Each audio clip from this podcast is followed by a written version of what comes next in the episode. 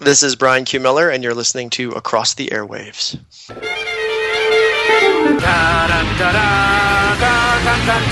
Meanwhile, at the DC Nation, we are Tonight's entertainment. Here overwhelmed, reasons underground.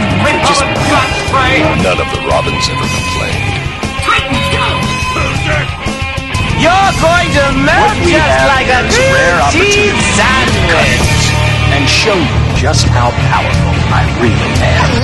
Always hold on to This night, no leader shall escape my sight. Let those who worship evil's might beware my power, Green Lantern light. But let the universe howl in despair, for I have returned. We have no more use for this one. Kill him.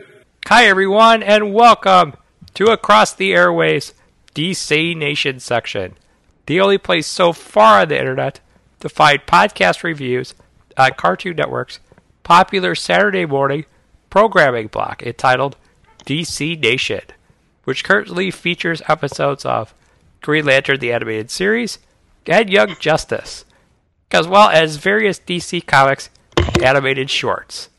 I'm, of course, Dan Schmidt, your host, and with me is a guy who really enjoys doing an impression of Thor, the most infamous member of our Across the Airwaves core, ETA Smallville Retro Reviews, very own.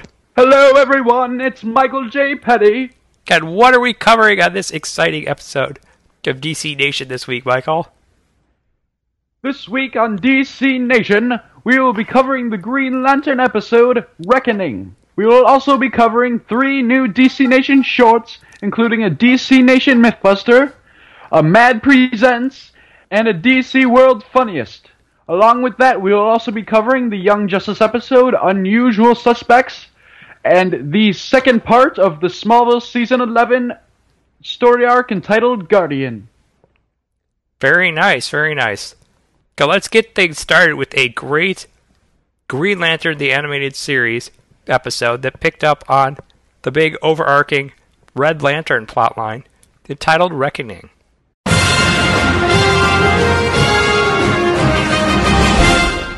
Razor decides to confront his former master and seeks out Atrocitus on the Red Lantern's homeworld of Shard. This week's Green Lantern started off with Hal and his crew scouting out the Red Lantern homeworld of Shard, with the always pessimistic Razor making the argument that they need to go on ahead and attack Atrocitus, because it's the only way they stand a chance against them. However, after being shut down on this notion by Hal, Kilowog, and Aya, along with discovering that his rig is running out of power, Razor takes things into his own hands by going to Shard alone.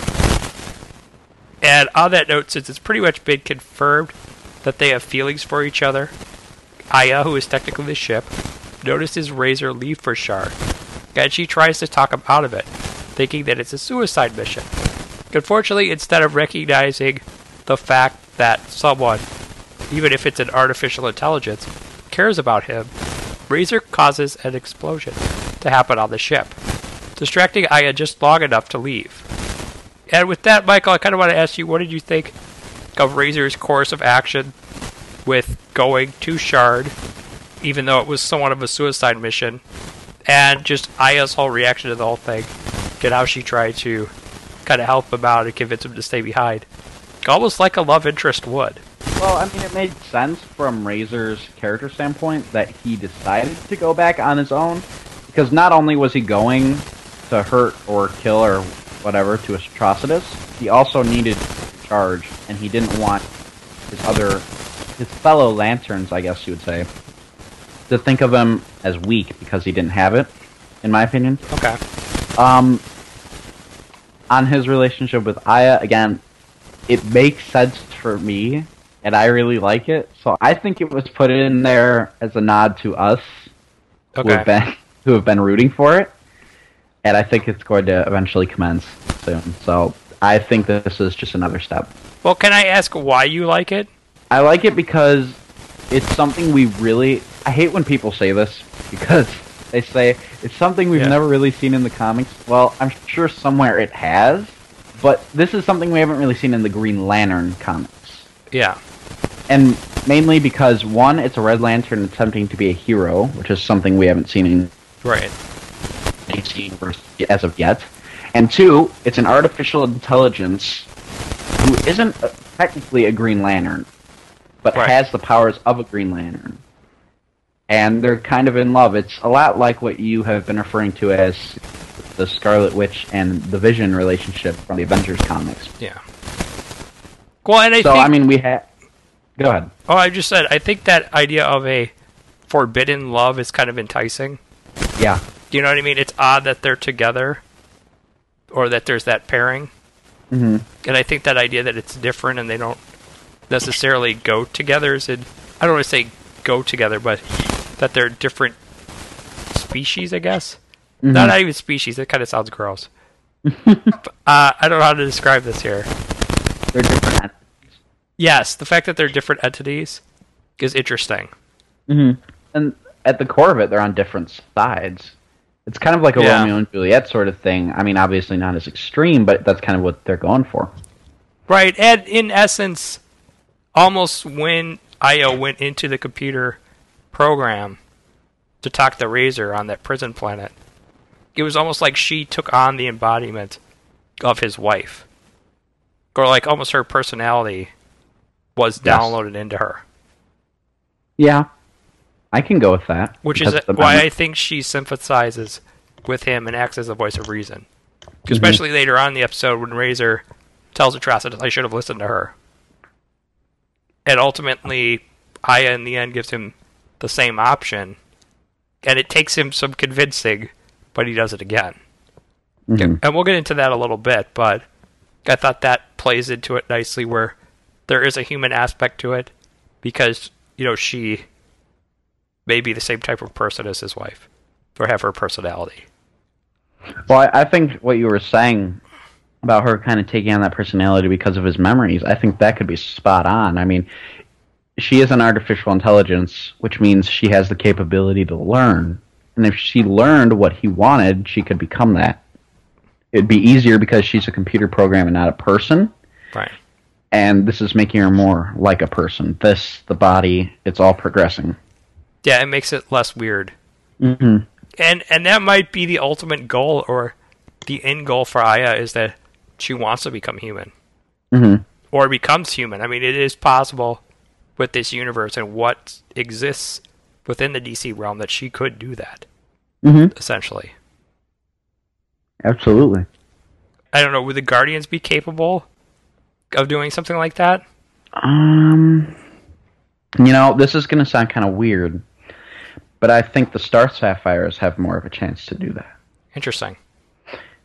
for two reasons. One, because when a Star Sapphire becomes a Star Sapphire, they're kind of transformed. They kind of go through this sort of hibernation sort of state, you know? Yeah. And because of that, and because of her love or growing love for Razor, it's definitely possible. Hmm. It's an interesting point. So I don't know, Yeah. but maybe. Well, kind of going back to the distraction I mentioned that Razor caused. What was really cool about this was how Hal saw through Razor's plan right away. You know, he, he knew that the Red Lantern, as in Razor, turned over just enough of a new leaf to make it worth the crew going after him. Mhm. And I think he kind of knew what Aya did, going outside the ship and stuff like that. Yeah. Not a lot gets past him. No. So that was cool. And again, another moment where they know how to write the classic Al Jordan. Mhm. So did you have anything else with that with Al or Um. No, not at this point. I. Besides the fact that I know him and Kilowog aren't really up for her necessarily becoming a Green Lantern yeah. because she's a computer program, so it's hard for her to have strong will. I mean, the only reason she can use the powers is because of her robotic body, but you know, Yeah. other than that, no. Okay. Well, catching up with Razor, his arrival on Shard was met with us getting to see animated versions of the more prominent Red Lantern's features in the comic books. Mm-hmm. Um, there's the the girl with the bat wings, whose origin story was told at some point during or before Blackest Night, and then there's that Yeah, man wolf Belize. walking guy. Yeah, Yep. in some of those characters. So that was cool to see those people, and they brought them over. Yes. Also, we got this really impressive animated sequence of Razor recharging his rig. Yeah, With the- a modified oath. right, yes, a less violent oath. I have it if you want. The- It was cool the fire that came out of it, Yes. the lantern. That was really cool animated fire. Yes. Um, they used kind of a different technique with it than the rest of the CGI, which was really neat. Mm. And we also got a really extremely chilling moment where Atrocitus got to bask in all his villainy as Razor's attempt to stab Atrocitus in the back, literally, was met with Atrocitus revealing that he only made it appear Razor charged his rig to see that his true intention was to help the Green Lanterns. Which is something we have seen before in the Green Lantern movie or in universe, like in the movie Right. when Hal does that with Hector Hammond, and obviously we've seen it other times too. Right. Well, I, what I thought was cool with this was how Atrocitus had that connection to the battery to see someone's true intention. Mhm. That was very cool. Yes. And, And, again, go ahead. go. No. No. No. And I was going to say, and what you were talking about with, you know, people thinking that they charge their ring. We've only seen that done with the ring, not with a lantern. yeah. So that was interesting too. That's true. Yeah. Well, that's kind of what Sinestro is doing with Hal in the current comic. even, yeah, With the fake ring that he gave him, yeah, exactly. which is still kind of odd, but oh well. Yeah. I'll go with it. Um, yeah, and then the Red Lantern oath was modified.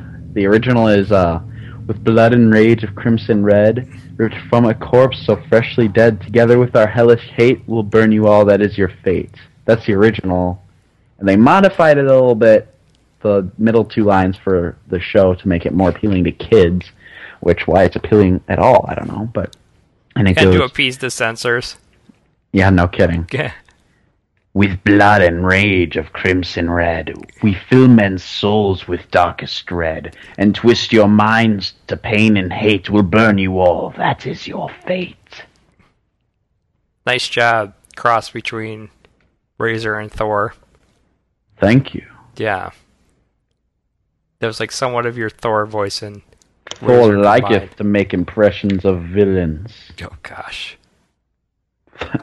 Thor is back. But we're talking about Green Lantern. Then Thor will leave. So Thor does doesn't not apply. like the Green Lantern. And if you're wondering why Michael's doing a Thor voice, we just did a commentary on Thor. So check out Road to the Avengers Thor commentary on our website. Pick up the hammer and smash the floor. Never get tired. And it also features that song, which is awesome. It actually does not. I didn't doesn't? put it in. I was going to, and then I didn't. I did the Foo Fighter song at the end and got a Thunder at the beginning, so. Okay, that works. Yeah, Nice. thank you. So, Atrocitus, mean, nasty guy. Still same villain. Yes, I think it is correct. we'll catch up with the Green Lanterns now. That's all right Yeah. with you. and fine. they basically arrived on Shard by pulling the old Millennium Falcon pressed up against an asteroid technique. And from True. Mm-hmm. there, Michael got creeped out again. Yes, Io went all creepy spider like. Even spider legs came out of her head this time, which is Ugh, kind of weird. that was weird. And so she went and she created a distraction. And if she wants to be human to hook up with Razor, stop the spider creepy like stuff. I, uh, just a suggestion. because you can't be human and be spiders. Yeah. Because it's just creep. So she does this creepiness. And Hal and Kilowatt disguise themselves as guards. Well, Hal does. Kilowog doesn't really. Kilowog can't get it on. He can't get the helmet on. He can't fit. It's just a mess. It doesn't work. They had kind of a klutz factor with Kilowog this week, which I don't know what to think about that. It was funny. It was more like the thing than Kilowog, but okay. They're like the same character, pretty much. Yeah, kind of. Just I like Kilowog worked. better for some reason. I don't know why. See, and I like the thing better for some reason. Okay, well. Anyhow, while hell was just. oh boy. How come I have a Ooh, feeling? we're getting a little loopy. yes, we are. We're already losing it. I, I'm ready for you to start saying, like it's Clomerin time, and we have a big Kilowog thing throwdown. Go over which character's better. well, we could, or we could move on. True. And while disguised as a guard, and I think Michael liked this part because you always enjoy backstory. Mhm. Um, Hal meets a Red Lantern shaman who, through this, I thought really creative sequence, utilizing beautiful CGI drawings of stained glass windows. Yes. They kind of gave a variation on the reasoning behind why Atrocitus and the Red Lanterns hate the Guardians in the comic books. Mhm. And with the animated series, good Michael, you either you either probably love it or hate it. The animated series, based on probably censors, said that the Manhunters only terrorized Gatrasis's people instead of eradicating them, like they said in the comics. Which makes more sense to eradicate them, because then why would you be on Shard and not Ysimult? True. That does make a good point. But again, I think like the oath, they just couldn't do that. Well, you could. s- Well, they killed those other Green Lanterns off screen. True. Sometimes like the amount of people they have an issue with sometimes. That's weird. I know it to is. me. That I have heard the rules on that stuff are really weird. Mm-hmm. Um, in, in listening to commentary on Batman the Animated Series done by Bruce Tim, who's heavily involved in this show, there's weird things that they have issues with. Why? I don't know, but it's amazing what you can get away with when it comes to robots. Well, right. So why? Never mind. I'm I done. think off screen is fine. Well, then why couldn't they have just said that then? Yeah. That's what I don't get. I mean, it was kind of implied that they killed everybody. I mean, wasn't there a shot of a a manhunter with their like hand around some alien's neck? I think so. And then there was the mean- whole thing of him being one of the five. Uh, oh, what are they called? What are they called? What are you talking about? They said that Atrocitus was one of the five. And I forget what they're called. Oh, They're what called, what his um, race was? The, the are you talking about the No, five one- survivors? The five what? Wasn't there like five survivors from yeah, Um, his and then planet? they and called he killed them all. something. The five inversions. The fi- yeah, okay. They called Atrocitus in this episode one of the five inversions. So maybe that means they were all killed. I don't know. Or are they referring Maybe they to just him said terrorized as because one the of censor. like the main figures within the spectrum of light? no, because they said one of the five um, inversions, Okay. and an inversion isn't a yeah. Okay. Well, you know what I'm saying. Yes. I hope our lesser knowledgeable Green Lantern audience knows what the heck we're talking about. But I guess the inversions will be explained as time goes on with this show. So, most likely, things that we're explaining that you don't know about yet are probably going to become a part of the show at some point. So, if you don't know now, don't feel bad. They'll explain it to you at some point. Again, what I'm saying is if you don't want to be spoiled, you might not want to look some of this stuff up. Just take our word for it. Yeah. But again, most people, I think, have the general idea what all these things are. Yes. Well, people who listen to us anyway probably Yes. do. And if you need some kind of idea, we've got the ACC feed just for you guys. Mm-hmm. But going back to this story on this animated series, which everyone should know about because I don't know why you would be listening to this if you haven't watched the show. Exactly. uh, Kilowog and Razor almost faced their own brand of eradication because they were brought before Atrocitus to be executed. But thanks to Hell's disguise got a well timed distraction from Aya, they were able to save their fellow crew members. And I thought that was cool. The fake out was nice. Nice reveal, nice beatdown. Mm-hmm. Again, Yes. we knew Hale was going to save him the whole time when he pretty much brought Kilowog to the Trocitus. But yay. Good stuff. Mm-hmm. The Steam was a nice Yeah. addition. Yes, it was. Taking the guy. It's kind of an old trick, but it worked. True. True. And obviously, this is where the action starts.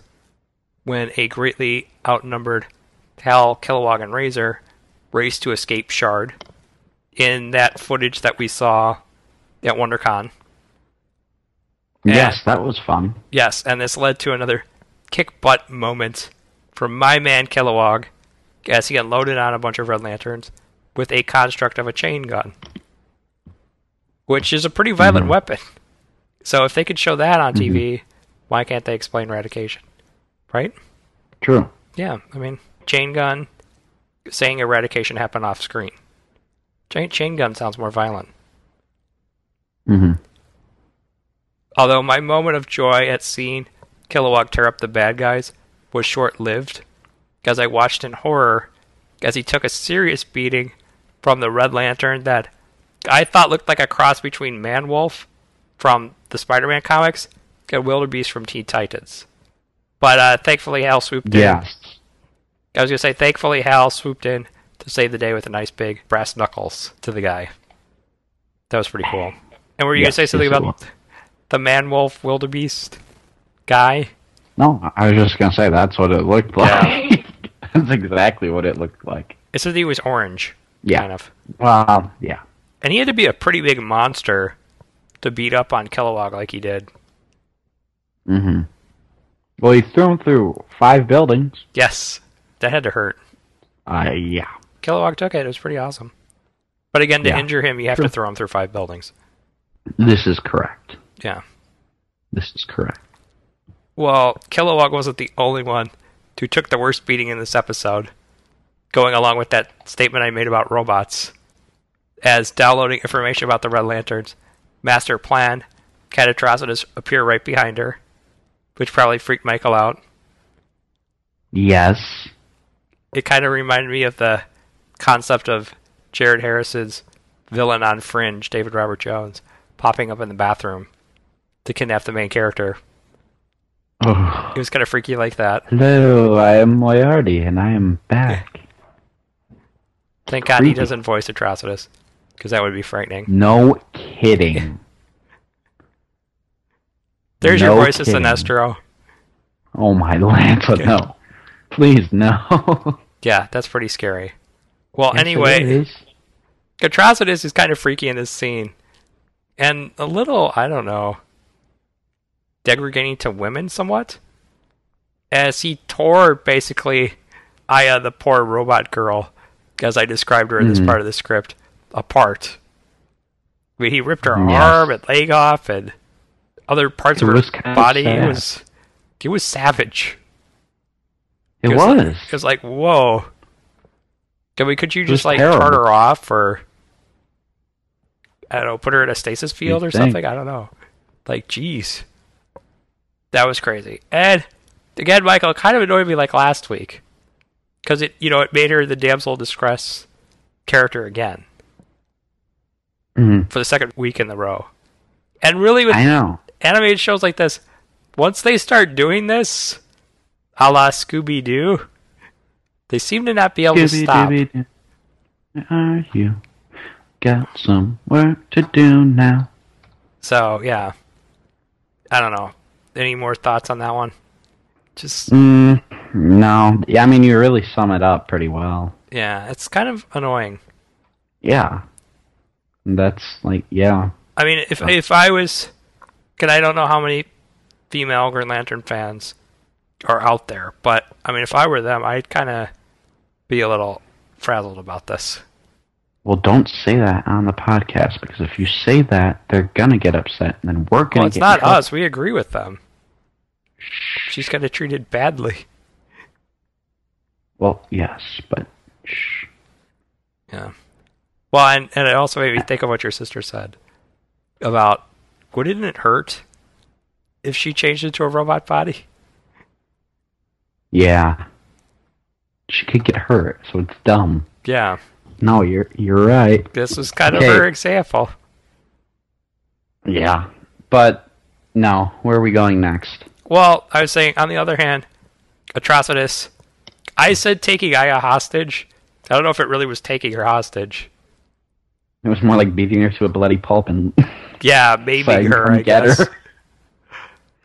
Uh, it Maiming was, her. well, it was acceptable to the point that it did lead to that awesome no holds bar one on one brawl between Razor and Atrocitus. Yes. The first of many one on one no holds bar fights that happened in this edition of DC Nation. And we got this. I mean, it was awesome between Razor and Atrocitus. I mean, really well done, really well animated. And I love that he defeated him using probably what I could describe as the closest that this animated series can come to the fiery blood that Red Lanterns are able to spew out of their mouth in the comics. Yeah. that Well, it was came awesome. right out of his mouth. Yes. Again, it didn't So, look I like mean, blood; it that more looked like close or fire, but something. it was pretty cool. Well, It It made looked me get cool, but, like, excited. it looked a little bit like the fire blood in the comic. yes, Because the way they draw the blood coming out of the mouth and the way they draw regular blood in the comic are different. And it looked similar to the Red Lantern mouth thing. well, it was cool that we so- got to see it because we didn't think we would. Yes. So that was pretty awesome. Again, I kind of touched on this before when we were talking about his love story with Aya, but we did get two major developments for Razor's character, I thought, with this fight. And the first was Razor winning Cal's trust by using the Green Lantern's own advice on him. Mm-hmm. And it's something about knowing when not to fight or something like that. And Yes. we got that great moment where Hal says, okay, go go save her, go save Aya, but don't make me regret it. That was awesome. And Yes. Hal almost, unfortunately, regretted it if it wasn't for Aya. and second, I mean, we had the floodgates were basically open on Razor's trance at Redemption because Atrocitus revealing that he caused the war on Razor's planet and killed his wife to make him a Red Lantern somewhat makes him an innocent victim who was manipulated into doing evil. So we're pretty much assured that he's not all bad. And we see how he can become a Green Lantern by him not being afraid to seek out this redemption that he's capable of. Which I Mhm. which I think Io will help him find. Yes, I, I think so too. But um, going off of that, I don't think Razor was necessarily wrong to want to kill Atrocitus. No, I don't think so either. I mean, obviously, he should have probably been taken to a court or something, like the Guardians, I guess. Right. Which I don't know why they didn't do, but you know what I'm saying. And then dealt with from there, but I don't think he was necessarily wrong Well, doing what he did. yeah, and- trying to. Mm-hmm. rather. And I think this more came down to an idea that it was he's got to get Aya out of there, Mm-hmm. and she was in danger. Yes. Do you get what I'm saying? So I think there's going to be other times where he's going to be tempted to kill Atrocitus. It's just that time I think his feelings for her made him do what he did. Correct. But again, I can go with that. he's kind of a long ways away for him totally having romantic feelings for him for i i mean for her for aya or even finding redemption because she you know aya did have to plea with razor not once but twice to save her life and get her out of there Yeah, maybe. I don't know. so he's not all there he's not all past the anger and past all of that Well, that's true. Yeah. and it almost seemed like it was establishing that he's got to overcome that anger before he could truly be with her. Mhm. And I think even though she's an artificial intelligence, she gets that too. Yeah. And it's crazy that we're talking about this deep of a romance. Got a kids' cartoon show, but that's Bruce No, Timm for no, you. it's, it's not.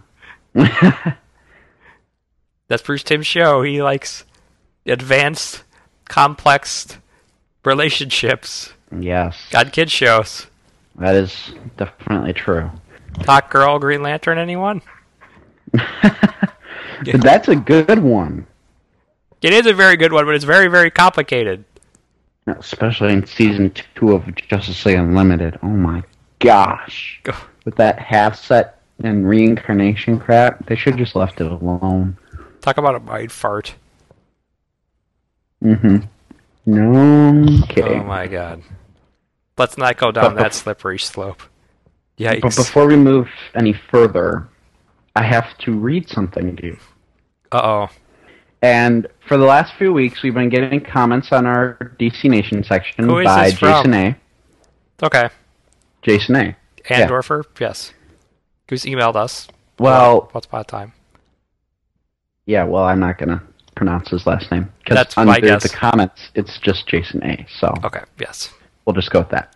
But anyway, he's been commenting under our last few um, episodes, and on our recent one, week five, he's well, technically this is week seven, but for us it's recent. He says, "Nice podcast. Just saw the new episode and loved it. Can't believe the ending. Did not see that coming at that scale." And he's yes talking about Green Lantern, and I feel like.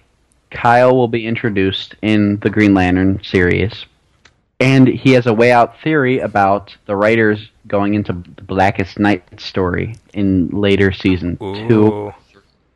That's where he thinks it's going. So just I, wanted to it would br- make sense.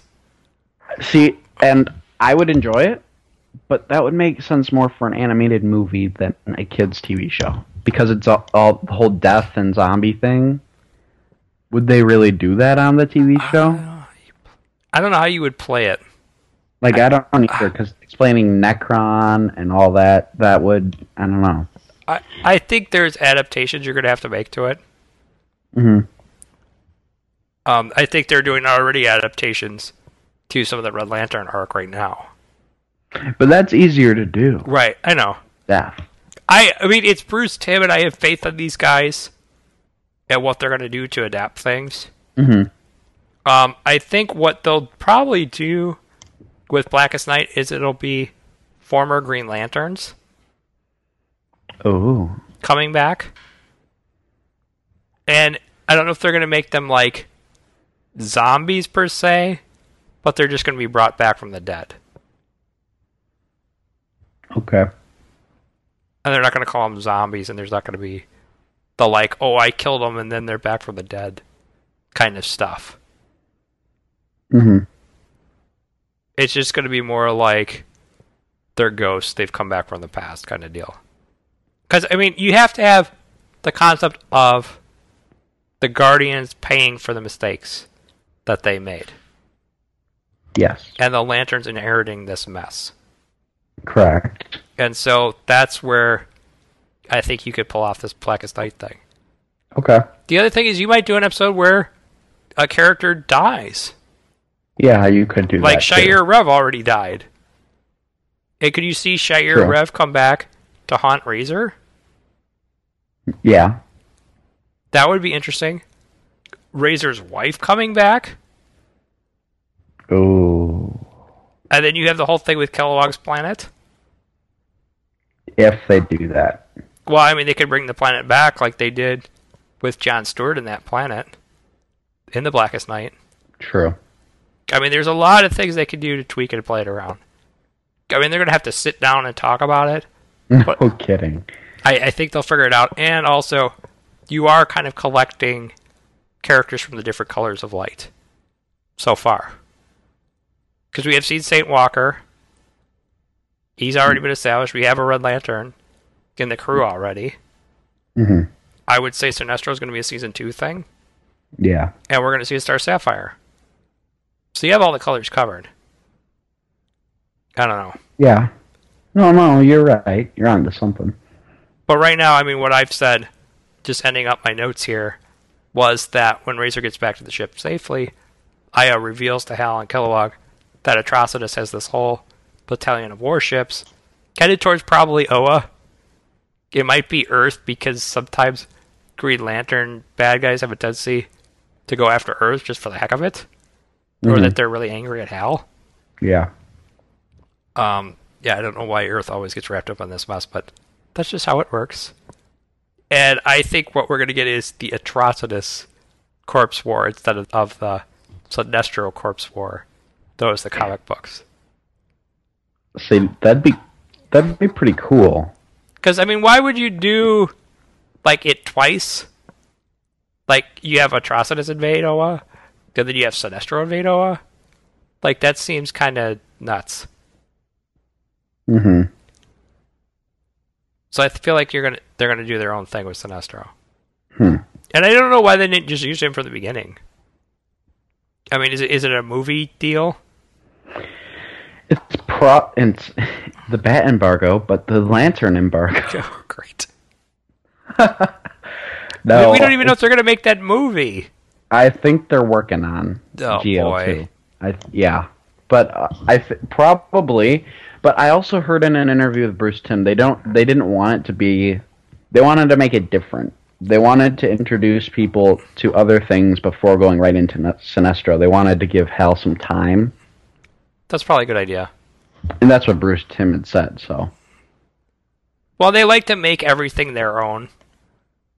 yeah, Which well, is- I mean, and they did that with Batman the Animated Series too. They did it with all the the shows. first ep- well yeah but like the first episode doesn't even feature the joker now Right. a lot of episodes do but the first episode is a mandad episode and Right. it goes right into the s- story just like the show no origin nothing goes right in and same with well superman had an origin Yeah. and batman beyond had an origin and the justice league kind of technically did Well, but they show what right in, right into things without the origin, exactly so and we and we don't know if Sinestro trained Hal, and they had their encounter and he disappeared, he could have been or if captured that's still to come. Yeah. by the uh not necessarily the manhunters but the uh the guardians i guess is what you call them Yeah. and then he just joins them instead Yeah, he, he could have been in that prison very well. If we thought those were Cordians. On the island with the other missiles. Uh, well the guardians in green lantern first flight kind of look like that True. so possibly That's where I was going with on that, yeah. so Well, I think that covers Green Lantern for now. no kidding I think the speculation will continue next week. Because there's a lot of stuff in this universe, a lot to talk about, and we could probably talk about how it's going to connect to this show all day. yes So let's move on to the shorts now if you're ready. I just came in, Miss Gold. And we're going to first take it away with DC Nation Mythbusters with the second Batarang demonstration, which I called Batarang Demonstration Part 2. And at first, when I saw this edition of DC Nation Mythbusters, I kind of groaned because I thought it was a replay of the first Batarang demonstration. yes But instead, what we got was the batarang being used to cut down a suspended object, which in this case was a sandbag hanging from a rope. And this time around, the guy doing the demonstration didn't just throw one batarang; he threw two, which was awesome. dun dun dun And I liked this demonstration better than the first one because it showed the batarang being used in a way that Batman would actually use it yeah to probably like drop a suspended walkway or maybe like a chandelier or like on the docks i think this happened in batman under the red hood where there Yes. was like something suspended from a crane and he threw the batarang to knock that down and fall on amazo Mm-hmm. who he and nightwing were fighting at that point right so i thought it was cool that we got to see the batarang do something that batman would actually use it to do yeah i I mean i i liked it it was it was it was pretty sweet better than Yeah. the first one i thought so too Yeah, uh, definitely better than the first I, one. I mean, Batman's not going to be throwing the battering at soda bottles or Mm-hmm. whatever they threw it at in the first short. What what was it that they threw it at the first time? Like a sandbag or something? Like a like a target. No, no, wasn't it like a?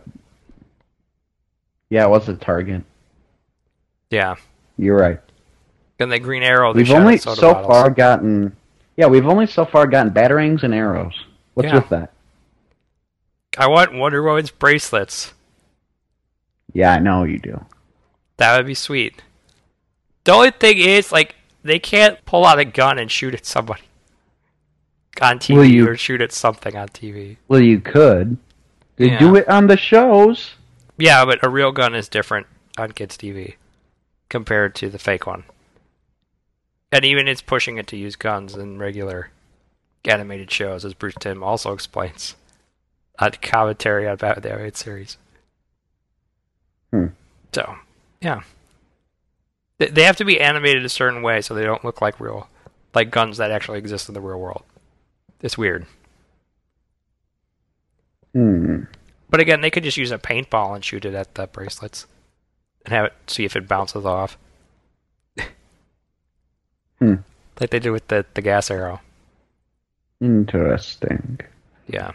Well, I have a feeling someone's ready to move on to Bad Presents Green Care Bear, the next short. I want to find that oath. The Care Bear Oath? Hmm. It is available online.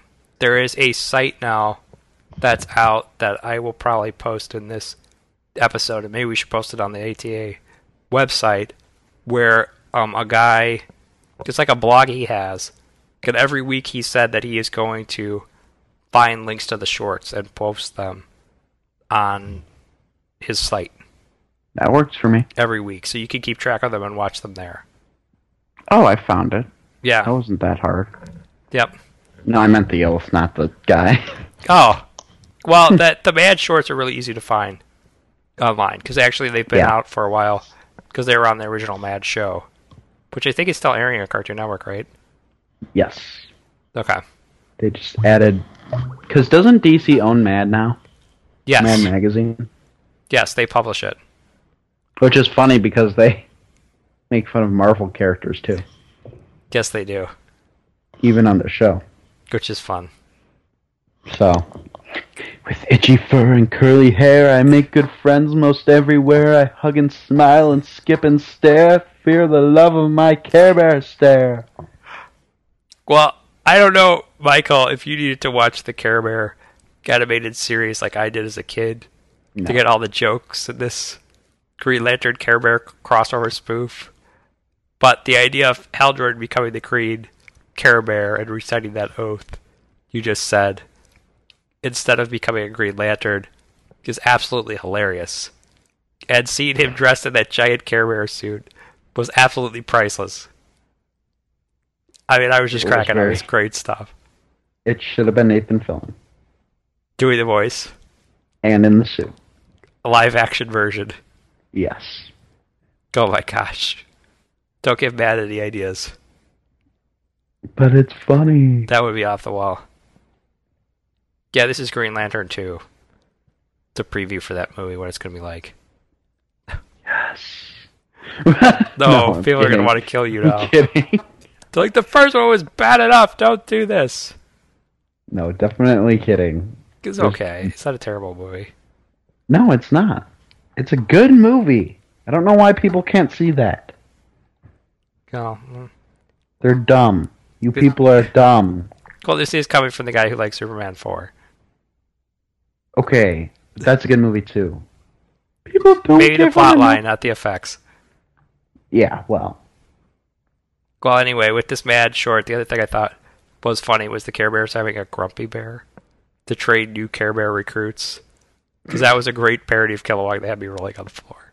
Just great stuff. it was very cool. So, with that, we're going to move on to talking about the new Arnman Entertainment claymation short, DC's World Funniest number four. That's what they're listing it as. And Michael's going to have something smart to say after I make this comment, I have a feeling. But after watching the fourth installment of the claymation shorts featuring various characters from the DC Universe, I was asking myself, and maybe you were too, Michael, why we should even bother discussing DC Nation shows every week. Gwen just probably recording you, Michael, running around the room laughing like Batman did in this short. could be classified as entertainment worthy of being on television. And I'm serious. I mean, the way our right, let's entertainment's go. taking these DC characters, you running around the room laughing, be a great podcast. Well, we, well, we should do it. And we'll ju- just put the video on loop. That goes for Oh for an my hour. gosh. I think we should. I think I will. Oh my god. Could you see Nico's reaction? What have you done? Oh my god. Uh, That's Michael is- something uh, else. Nico is the straight man on our podcast. To Michael's the wackiness, only. and sometimes the reactions to it are fun. See, I want to know his reactions to some of the stuff I pull. I don't know if he's heard it all. But anyway, that statement I said about DC World's Funniest might be a little extreme when it comes to the criticism. But really, the fact that it's not. these. Well, these shorts making a giant animated question mark appear over my head most of the time it's over. And yes, there's actually one there. Someone has to Listen, come in my Superman room. And Tokyo. Yo, that one too, but to the point that someone's had to like come in my room and take it down off my head because it's Lucky just no that one will weird. take mine down. They just leave it there. Oh, okay, well, but anyway, I feel like Cartoon Network, just based on that perception, really needs to move on to some more of the more highly anticipated shorts, or the ones that sound like interesting ideas, like Thunder and Lightning, or Lego Batman, or Mm-hmm. Yes. whatever they put together Yes. with that blue beetle footage I said. Yes, I agree with that. Yeah, I mean, come on. Uh, just the Iron Man thing's not working. And again, that's the biggest name company. So I feel like they're stuck having to pay him with the shorts because they're Iron Man and they're a big company. Well, Lego. Yeah, well, yeah, and Lego too. You're right, and they're already doing a Which cartoon show they for haven't Cartoon used. Network. So they need to get on that. Use that Lego. I, I wonder if they just don't have as Lego? many.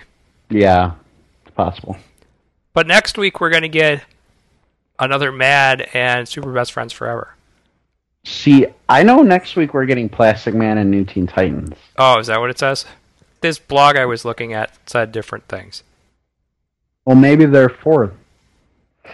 Uh, maybe I we don't had know. four that one. There are only two listed what I saw, so who knows? Okay. Yeah, I don't know. We'll see.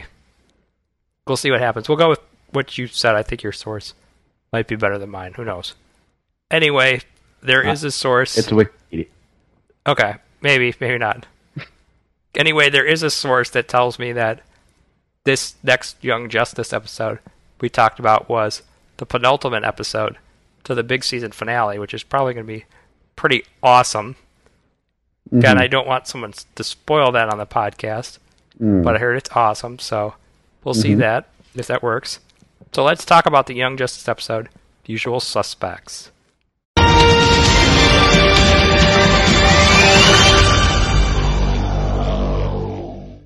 A new member joins Young Justice as they must face internal struggles. It's that darn Rocket's fault. You can't say new member because you don't want her on the team. I don't want it. That's why I'm laughing. All right, all right. Do it again. A new member joins Young Justice as they must face internal struggles as the moles make their identities clear. This week's episode of Young Justice started out with the Atom, Plastic Man, Doctor Fate, Icon, and Red Arrow all being inducted into the Justice League, while Icon's sidekick Rocket joined the Young Justice team, becoming what I thought, and this is probably really going to infuriate Michael here, a love interest for Aqualad, which may be why he's not the biggest fan. Yeah, he's kind of freaking out. And I think he wants Rocket gone as bad as I want Cartoon Network to move on from the Iron Man entertainment shorts. No more. So do you want to explain your issues with Rocket? I was just kind of like she was there. I was impartial to her. Well, that's how I felt. I'm like, if you're gonna bring a new character on the show, they need to do something. They can't just be there and say, "Is this what it's always like? Is this what it's always like?" Yes, it's what it's always like. We've been watching the show for 21 episodes. We don't need you to tell us that. Well, 25 episodes. But my point being, ugh, she just annoys me, and I didn't like the character in the comics either. She was always like a Robin poser. I didn't like that. Well, Icon So. is he that big of a character? In the Milestone universe, yes. Yeah, like I didn't even think he was a part of the DC universe. Well, when they merged them together after that story called I- Final Crisis, Okay. that crap. So But, Final yeah. Crisis merged Wildstorm with Milestone. And Wildstorm, actually, but okay. So what universe is Icon from? Milestone. Milestone. Ye- Is that created by Dwayne McDuffie? correct? Are those his characters? Yes. So see, I see why they brought Icon in as a uh, tribute to Dwayne McDuffie. I would say. I don't. You already have Icon becoming a member of the Justice League. Right. Well, I guess you got that. I would have went with Static. I mean, if you're gonna play tribute to Dwayne McDuffie, come on. No kidding. I would have been fine with that. That I, would be I know fine. he's. I know he's not on. Uh, you know, I know he had his own animated series, but so what? Who cares? He also had his own comic until it was canceled. Yeah. And, Well, and Robin, Robin was on Teen Titans, and you know that animated series, and now he's on the Young Justice show. They're gonna do it with Beast Boy. So what the heck? Again, I get that they need another girl. Well, no, No, they don't. because you have three already. Uh, yeah. I mean, but is the number of ratio of boys to girls equal? Four boys, three girls. It really doesn't matter. Okay. It's dumb. Yeah. It's real dumb. Again, I would have rather seen Wonder Girl than New 52 version because I know you don't like the the one before that. Post Crisis Wonder Girl. But Um, you know, whatever. Would you say? well, I guess, it just, it just, she's not needed, and she Yeah. won't be here during invasion. I can guarantee it. probably. Well, I can't guarantee it, but probably not. So, I mean, what's the point? yeah. The other thing, it- it- just real quick, She just interesting. shouldn't be Why, do- here. why do you say she's a poser to Robin? Just real quick. Just curious. Well, whenever I had read kind of her stuff or how she was written, and it's and I'm not at all bashing Dwayne McDuffie because we all know how much I love Dwayne McDuffie. Yeah, he's written some great stuff. However, yeah. However, she was more like kind of that Robin esque character. I don't really know how to explain it. She was she tried to be upbeat, make jokes all the time. It just we already have Kid Flash and Robin for that on the show. So why do we need this character? And one, she and she doesn't even know what she's doing. She's just doing whatever. yeah, that's true. So there's ugh, there's Yeah, no point. she needs training, I guess. It wa I mean, it was fine when she had that cameo in the Revelation episode because she did. She It's didn't just have fun. to talk. She didn't have to talk. Right. So there you Right. go. Now I see. You know, you want Batgirl. Speaking of characters that had cameos that should be used. Hello, No kidding. hello, Greg Wiseman. So It's right yeah. up there. Oh my gosh. Anyhow, after this excitement or Michael's unexcitement Hmm. of the new heroes joining the Justice League dies down, the Young Justice team heads to the site of a crashed plane that had Cheshire as one of its passengers. However, this turns out to be a ruse as Cheshire appears alive and well with the Riddler who Michael wanted to see the Young Justice team face off against ambush a villain supported by a giant force field. And Yeah. fr- and from here, realizing that they have their backs against the wall, Aqualad gives the orders for the members of Young Justice to unload on the bad guys. Get another all-out brawl for this week's DC Nation, where two major events I thought took place for the overarching story.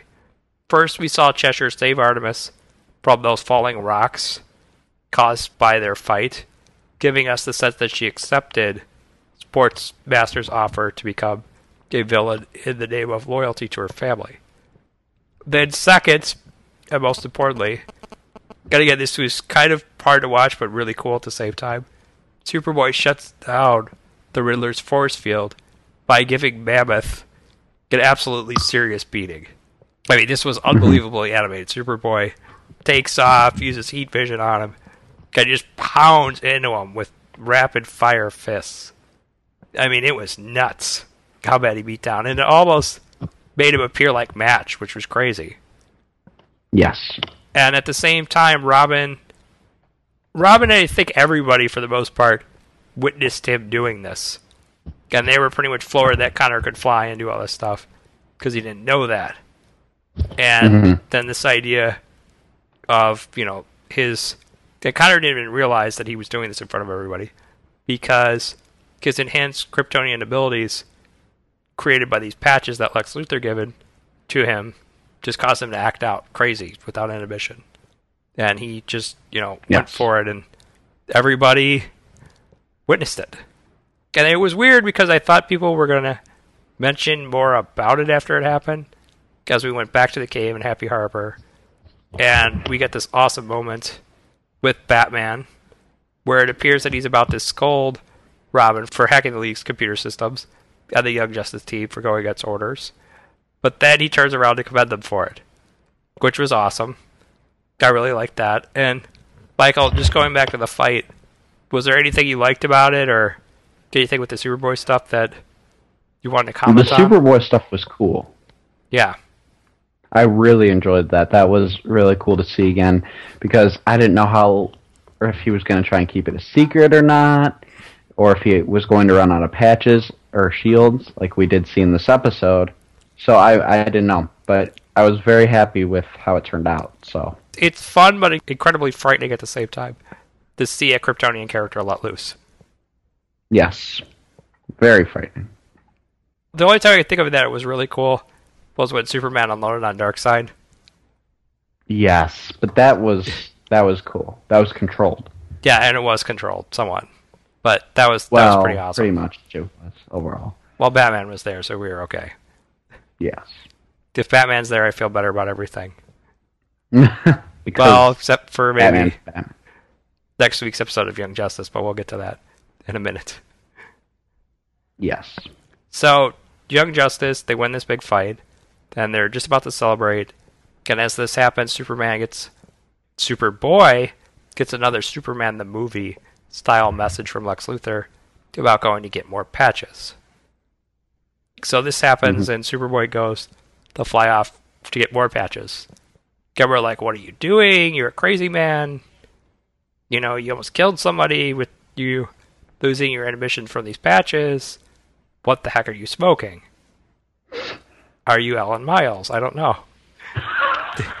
no, no, no, Oh, that's fine. I Oh, Like that. No, no, no. It Yeah. works. I like it. So anyhow, the story goes to the next scene where the prediction we've been making over the past few weeks on this podcast came to fruition as Artemis, Miss Martian, and Superboy were all revealed to be moles. Or at least that's what Lex Luthor and the other bad guys thought Mm-hmm. as we What was that? Do, do, do. Oh. I thought I heard you say something else, but okay. No. So What do anyway- you think I said? I I don't know. All right. I, I thought you said a word that started with a K, but that's just me. Oh no, Okay.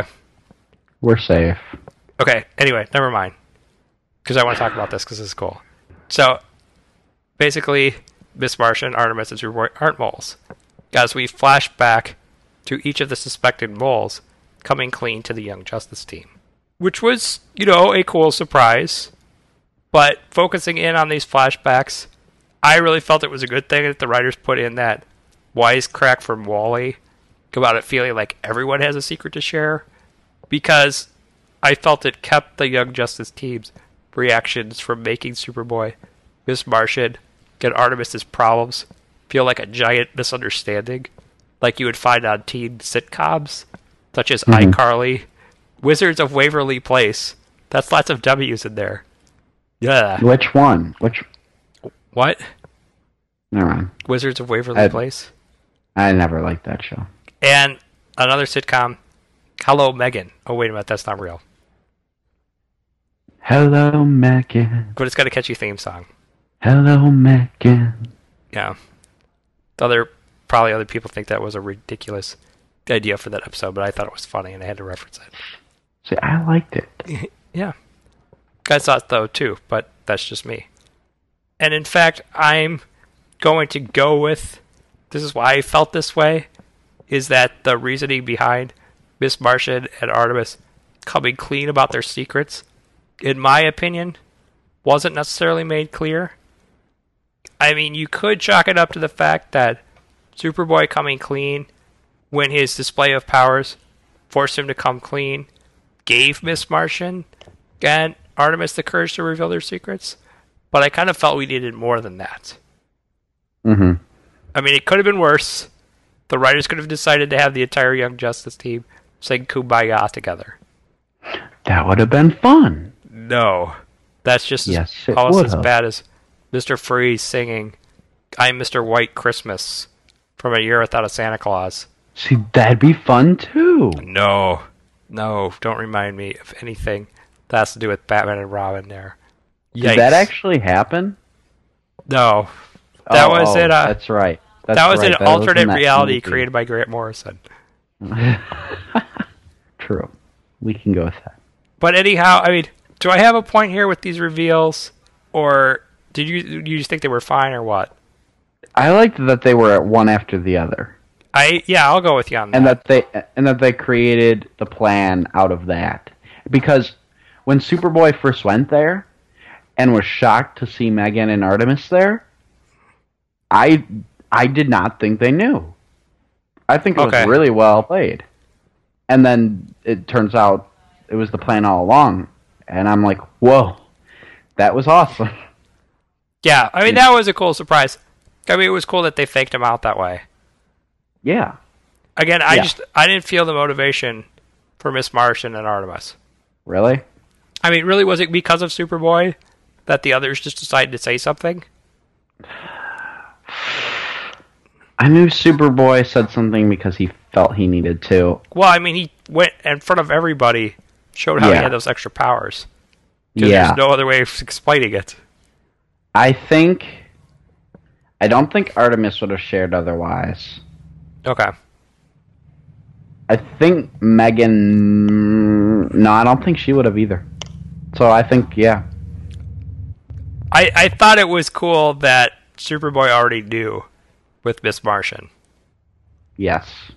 Yes, because okay, and I was rewatching the scene or the episode where they fight Simon for the first time Yeah. because I wanted to rewatch it after seeing the other one. Mm-hmm. And when they do their mind thing, you see a white Martian. Oh, really? Yes, Cool. and it's her. And Great I'm consistency. Like, so it does make sense, you know. Yeah. So that was really cool. All right. Very nice. Yeah. The other thing is, you know, I thought it made him a better, better guy than we thought he was. Yeah. I thought it made him very Superman like Oh yes. for accepting a person who they were, not by their image on the outside. yes. Because Superman would do that. Exactly. Right. And that's a difference between Superboy and Lex Luthor. Correct. I mean, the anger and some of his faults, they're Lex Luthor, but we also saw yes, Superman in him, just based on what he did with Miss Martian, which I thought was cool. Mhm. And it probably made a shipper like you for those two even more excited.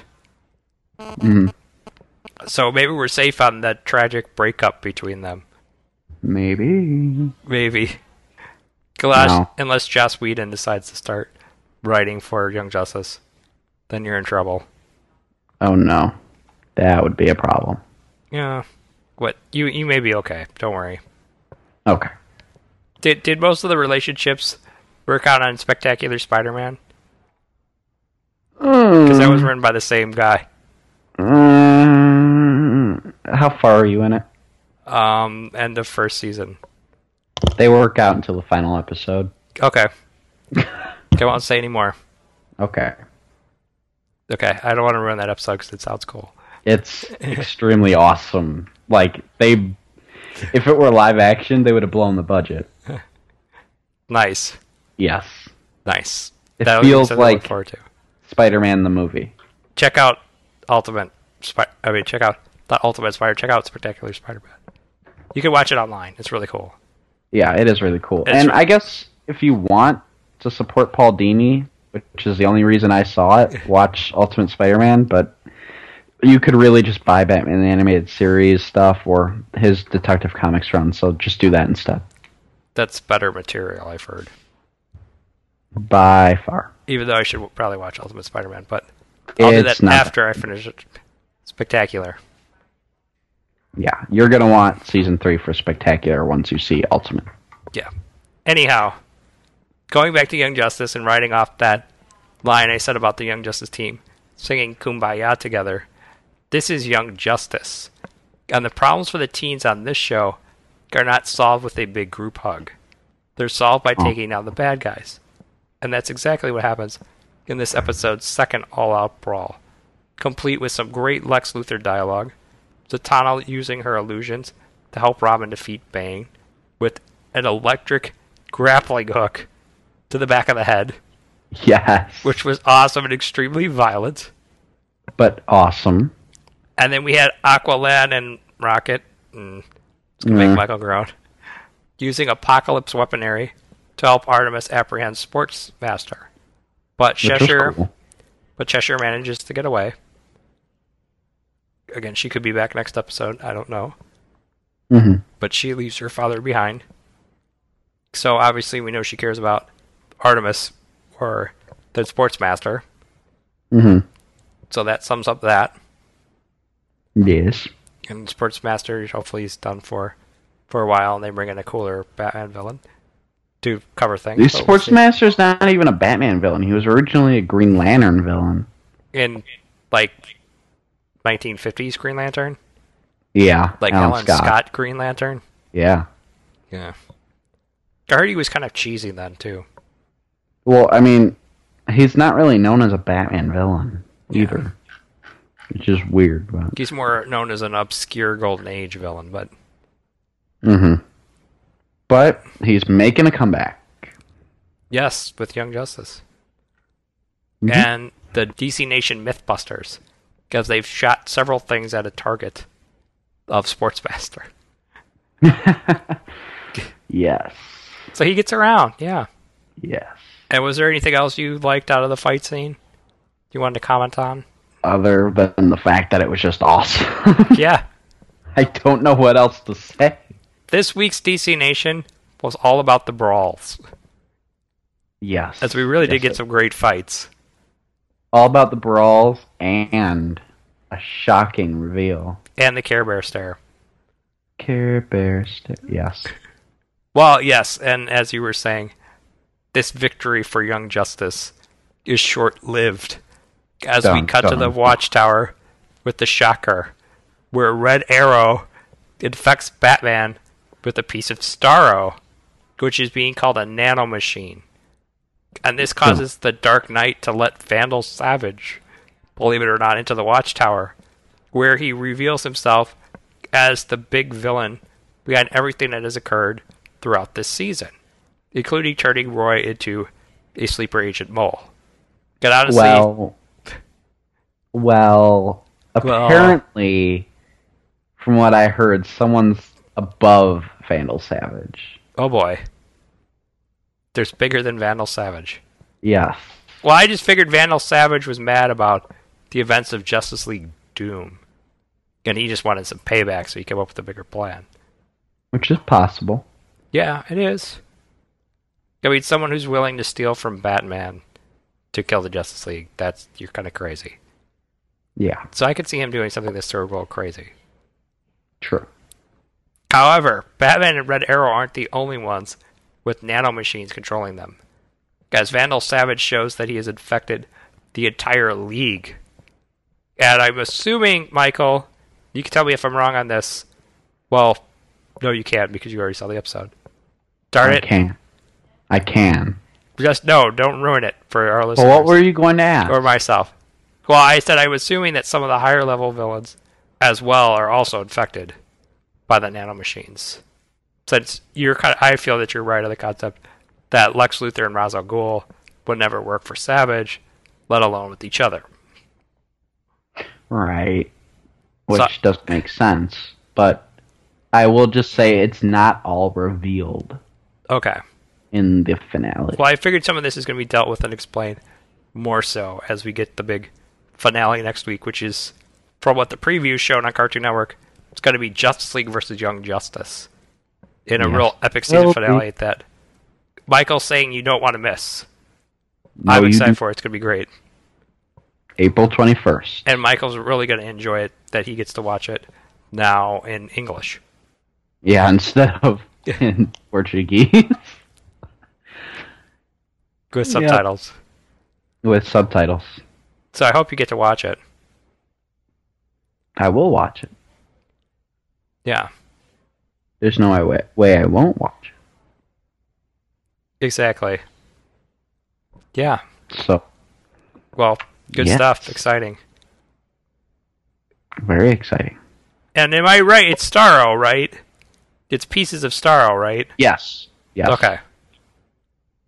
All right. Want to make But sure I was man. right on those details. There's a lot more with Red Arrow next week than this week. And is he a sleeper agent? Oh, he's a sleeper agent, but he's more than that. Go boy. Go boy. And tune in next week. Now, now, okay. God, I'm assuming that the Young Justice team, none of them are infected. correct. Okay. Not for lack of trying in the next episode, but correct. Right. Well, I figured that's what the whole brawl between the Justice League and the Young Justice team is. Is that they try to infect them and then the Young Justice team fights and it's going to be awesome. Yeah. No, that's what it is. So yeah, it Batman is what it is. versus Robin is going to be awesome. Superman versus Superboy. Yeah, that's going to be pretty awesome too. Yes. He's going to need those patches. No kidding. That could, well, you know, Miss Martian versus Martian Manhunter could be pretty sweet also. Mm-hmm. Especially if they start shape They're all- shifting. Sweet. Yeah. The fight that's going to be the most like different in terms of the Kiron sidekick fighting is going to be Aquaman and Aqualad Mm-hmm. because they kind of have different capabilities. Yeah. So that'd be kind of weird. And then someone has to fight the Green Lanterns Yes. if they're on Earth. Which they are. Oh, and Wally fights the Flash. That's cool. Dun, dun. I haven't seen that before. Oh, I'm excited. This is gonna be good stuff. It's yeah. It, yes, it is. it's almost going to be as shocking as when um, Robin punched Batman in the face in uh, Batman, um, the animated series season four, when he left to become Nightwing. Which is pretty sweet. Yes, that was Crazy. crazy. Sweet. Yes, you go, Bruce Tim and Paul Dini and friends. Yes. But why are you working for Marvel? Darn it! The Paul darn- Dini. that darn Grant Morrison. He turned them to the dark side. But anyway, we 'Cause should he probably ruined move Batman. on to our next topic. Yes. We are going to move on to our next topic because people want us to shut up and move on and to they want to hear about our next target. Yes, or- they probably want to hear about that more than anything else. So let's move on now to our great discussion on the next part of the Smallville Season 11 comic book line entitled Guardian. And this is part two of Guardian, right, Michael? Correct. All right, so let's take it away, Mr. DC Announcer Man, with that.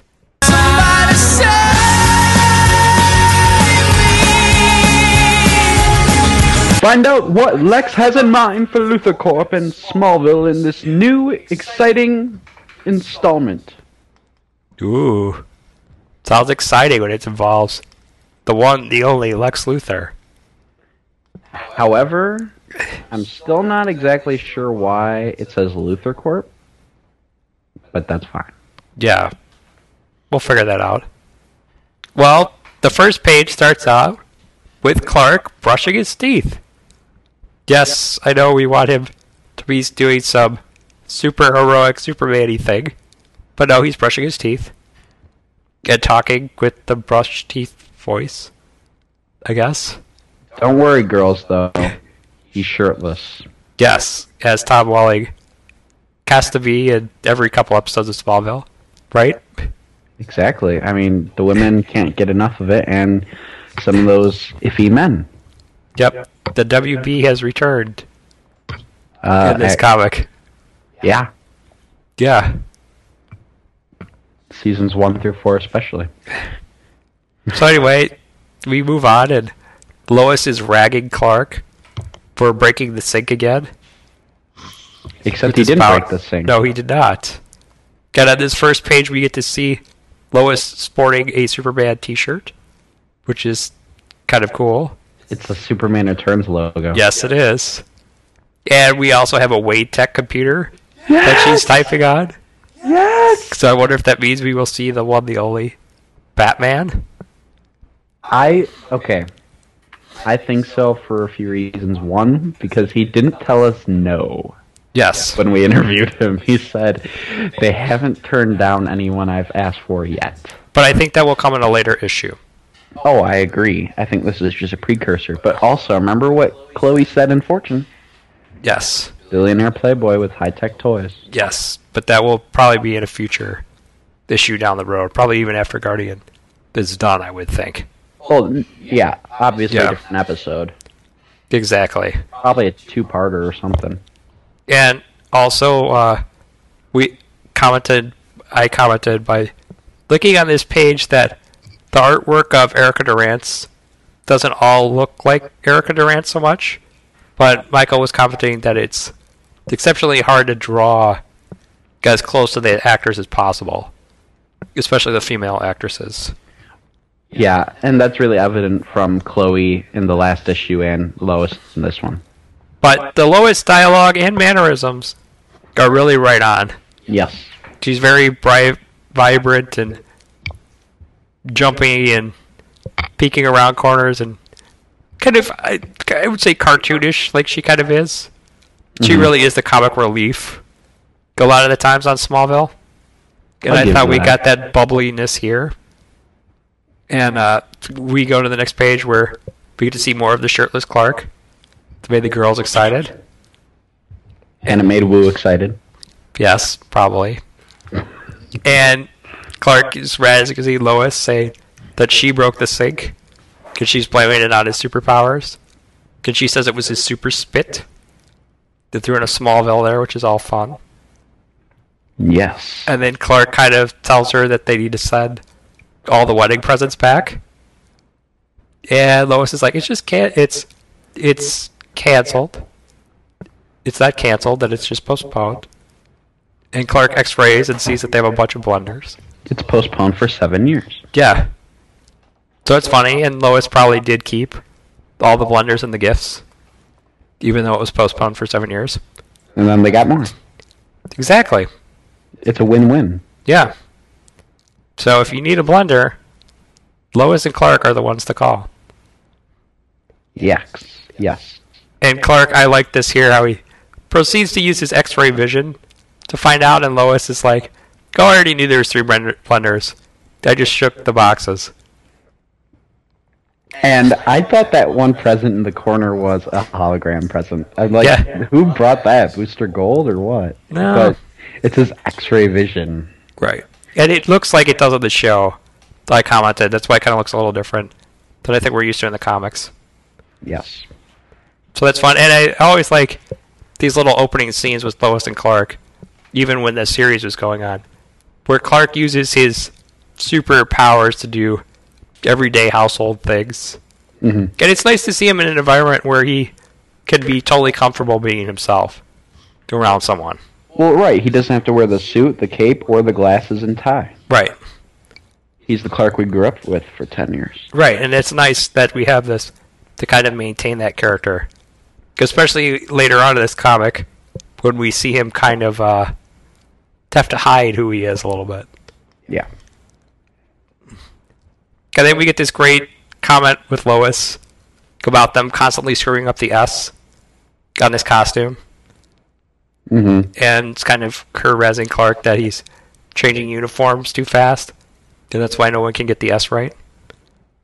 And I thought that was kind of a nice little jab at the complaints about the S Shield with Man of Steel and the New 52 and everything else coming out. Well, and Clark does speak the truth when he, or Lois does speak the truth when she says it's hard to draw twice. I've drawn that S shield. I don't know how many times. Every time it looks a little different. Yeah. It's that complicated, you know? Darn you, she- Siegel and Schuster, making it so complicated to draw. Well, the original wasn't complicated. That's true. They changed it up. DC Comics changed. Yeah, it up. DC Comics. What's up with that?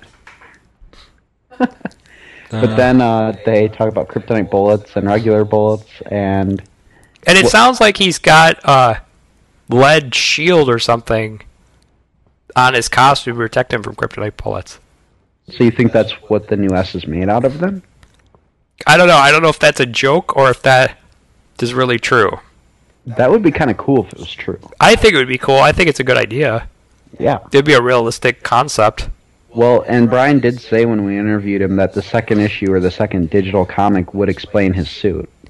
So maybe he was Right. shot at in the past six months and he had to change it. That's interesting. Yeah, somebody went after him or they figured out his weakness.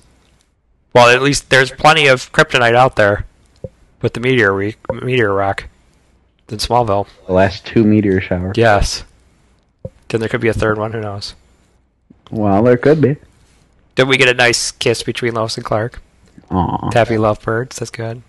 They missed each other. They're kind of passing ships in the night. It sounds like when we go to this next panel. And Lois is not getting much sleep, so she's drinking a lot of coffee, and Clark doesn't really need sleep. and this could be a problem with them not always getting to be together all the time. They can run into trouble here. Yeah, but I think we've we situated that really nicely after prophecy. True. I don't, I don't think they're going to go back there because I mean Brian did write that episode, Right. so I don't I don't think they're going to go back to that at all, which I'm happy about. Yeah. But there are little hints of marriage complications, but they're seeming to make it work. True. Is she even wearing her engagement ring? Uh, it didn't seem like it.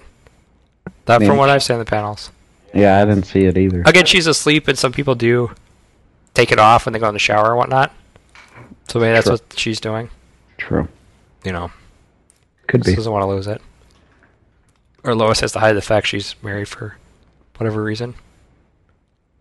And then they talk about how the Russians in the next panel are commissioning a statue of Clark, which Lois kind of thinks is cool. And Clark's like, I didn't really want them to do that.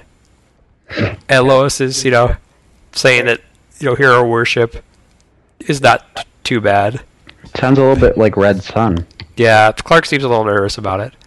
'Cause that might have been a reference to Red Sun with the statue. That's kind of fun. Mm-hmm. Mm-hmm.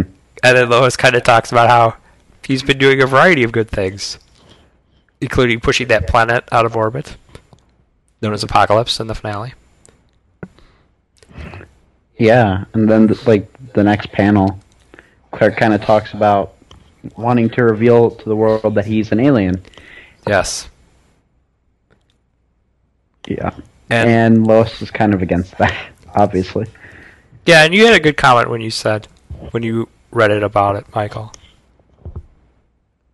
Oh yeah, yeah, yeah. When I said um, he has to reveal to the world that he's an alien because without that knowledge, the Legion of Superheroes wouldn't exist, and they wouldn't Right. have the Superman to look up to. Because Rock does say, aka Cosmic Boy, does say in Legion that he- him being the first alien immigrant brought the whole entire Legion to Earth and inspired Right. them to be heroes and protect it, just like he did. So I think we're going to see the beginning of him establishing some of those things in this comic throughout this whole season, probably. So I think we're really establishing a lot of Clark and Lois's conflicts throughout this season and how Mhm. Superman's going to fit into the world. And we see a little issue that, based on the government or satellite or something, being able to see what was going on on Apocalypse, people are a little scared of aliens they think they're going to enslave them and whatnot.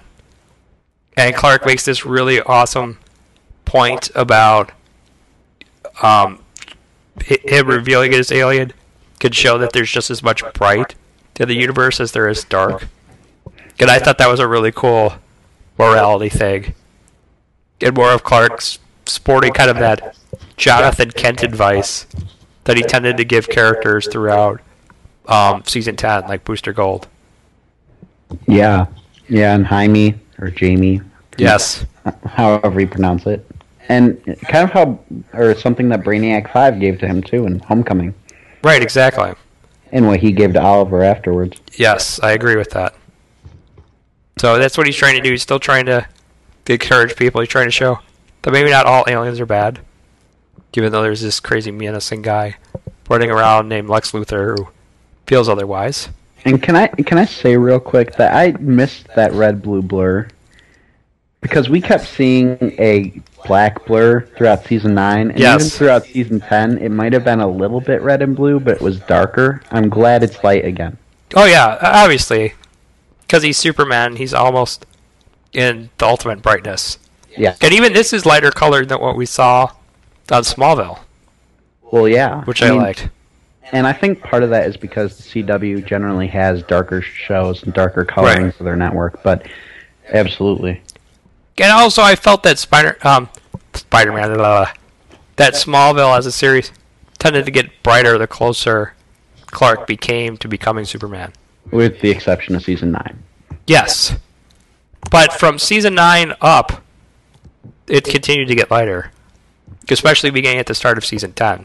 Well, I mean, if you watch Lazarus and then finale, I mean, Yeah. there's a huge change in color scheme. Exactly. But there are some very dark parts of finale. Yes. Anyhow, Lois tells Clark that, you know, he needs to pace himself, not go too fast on revealing himself to the world and who he is, because the world might not all be ready to handle it yet. Including a certain Luthor. who's Yes. Making a lot of noise. Yes, which according to Lois, Lois, she says that as well, and she's never really a fan of Lex, and again is letting him have it. Still surprised that she called him Luthor instead of Lex, though. But she was never one to really have a relationship with him. True, but she'd always call him Lex. Yeah. Well, and I think they're trying to treat him as someone who's distant from them now. That okay, I can understand that. That makes a lot more Like sense. they're almost in practice of saying, "We don't know him because we don't want to get on his radar." right. Unfortunately, I think Lois might get on his radar because he is talking to her father, And so will Clark. and so will Clark. So we go to LexCorp, and Michael commented on liking the symbol on the building. The LX. and he talks with General Lane about how there's a hostile planet in orbit. Again, Lex is all freaked out, and he's back on his high horse of, "We need to defend ourselves from aliens." Even though the last time he did that, he ended up getting possessed by an alien. But okay, we'll go back on to this. He doesn't remember. Shh.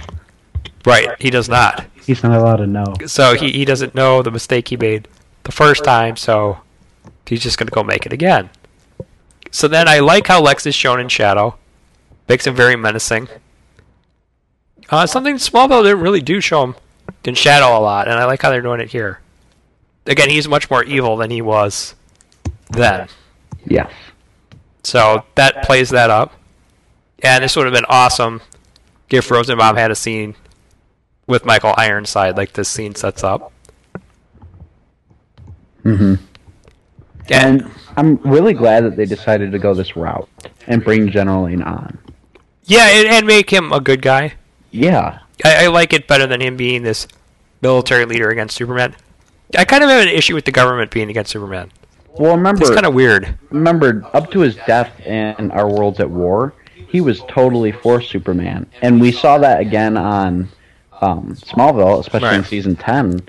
But he, Yeah. he- he's a big supporter of Superman if you count out the whole new Krypton thing. Yeah, and in the beginning, he just wasn't sure. Yeah, He didn't know the whole situation. right. then once he it was shed the light to him, what the whole situation was, he was like, okay, I get it, I'm cool. Mhm. He just he didn't know what the deal was. Well, he's generally a understanding person when it comes to superheroes. Right, and and he wanted what was safe, I think, for the American people. Well, and his That- daughter. Yeah, and his daughter, yeah. I mean, he, he wanted to do the right thing. He just wasn't sure. Mhm. So that was cool. And here it sounds like the Russians are a little nervous about aliens. So they've set some research labs and stuff into orbit, which Lex claims to be a weapon. And Lex is kind of all for that. He wants to do it for himself. And he gives this awesome kind of speech But I could totally see Rosa Bob giving in his portrayal of Lex Luthor of saying that humankind should defend itself. And he wants him to sign off, General Lane to sign off on this platform that's like a giant gun. Kind of, I said, kind of like the Justice League satellite in Justice League Unlimited. Yes.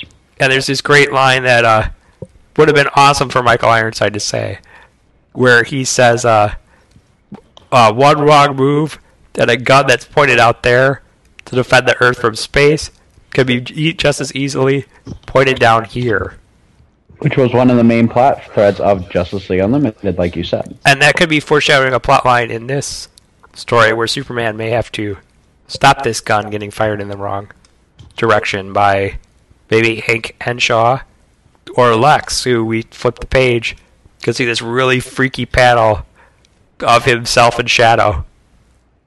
With a green eye. On the last page, it's like Yeah. bluish. What I liked about the Shadow, though, it almost looks like a skeleton, kind of. Doesn't it? Right. It's like kind of freaky. Yeah. I don't know what that's implying, but it's it's creepy evil. Well, he's not a skeleton, and he's No. not dead, so we're good. He's good, yeah, but still, it's just it's it's chilling symbolism, I think. yes. And we get this awesome line from General Lane where he's like, "That much power is an open door for abuse," and Lex just turns around and goes, "Isn't that all Superman is?"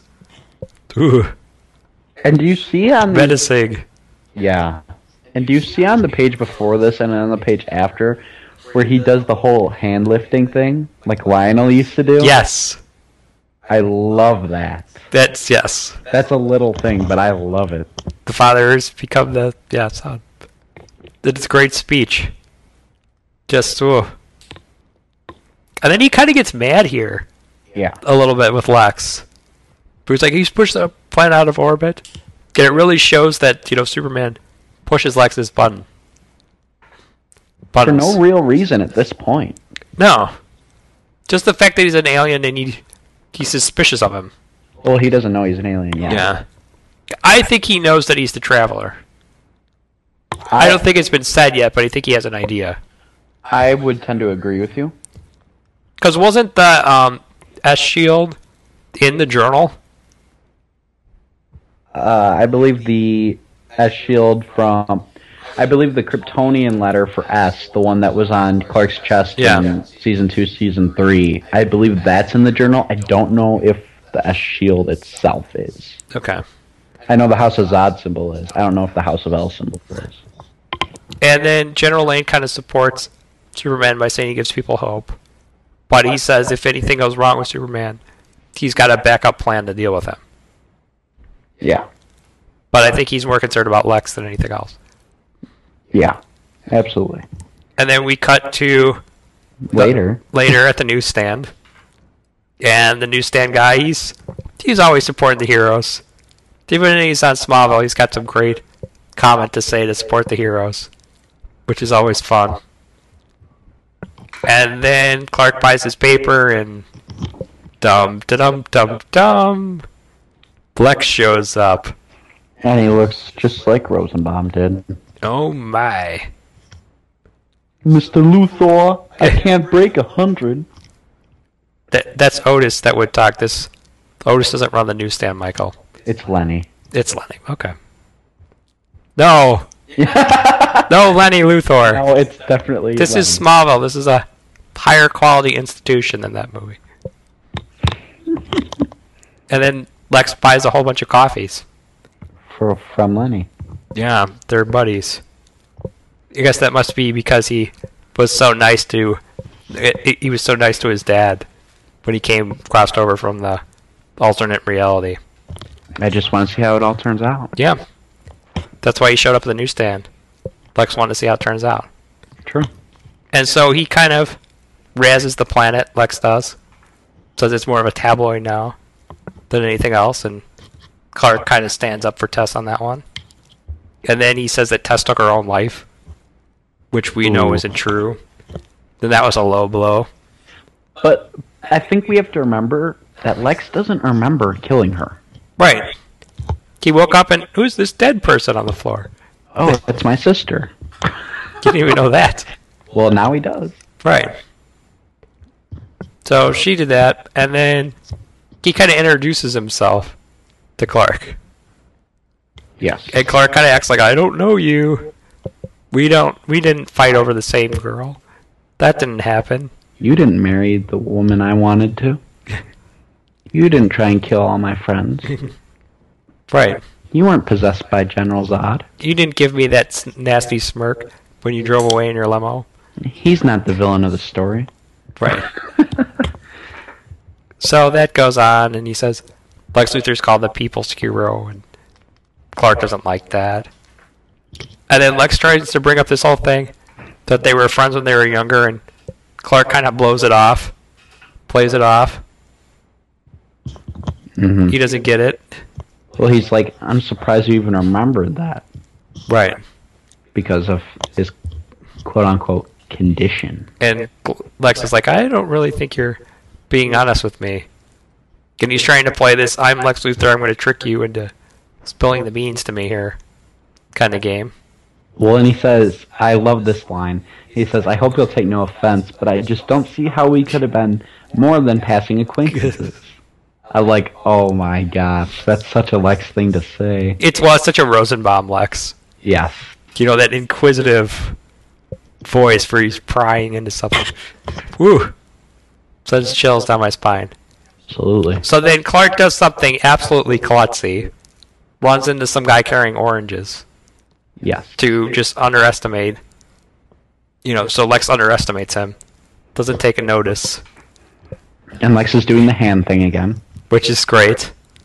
And then we get this awesome upward camera camera angle, really well drawn, where Lex is standing over Clark Oh, as he's picking up the oranges, and it's just If that look on Oh. Lex's face. That look on his face. yeah. He, I mean, it's the power he wants to have.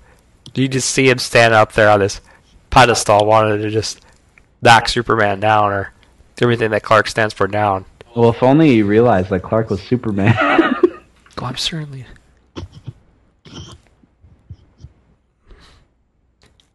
And he finds um, it interesting that Clark kind of stood up to the way he did. You know, he thought Lois was the only decent reporter at the planet, hmm and so that was interesting too. He's kind of got under his radar, and they Lex kind of gives this great line where he says, "Quite an attitude buried all the un- buried under all the clumsy Kent," hmm Maybe that's what I used to interest me about you. which is scary. Uh, because you realize this isn't over. He's no kidding. he's interested in Clark, and he's gonna start looking into him again, like in the past. Which, does that really shock you? Nope. Especially with one without memories? Yes. It makes perfect sense. And so we're back to the dynamic that once made the interactions between Clark and Lex so great, where each one of them is kind of hiding something. hmm Yeah, we get this round and round circus of Lex being unable to leave it alone Correct. when there might be a good reason for it.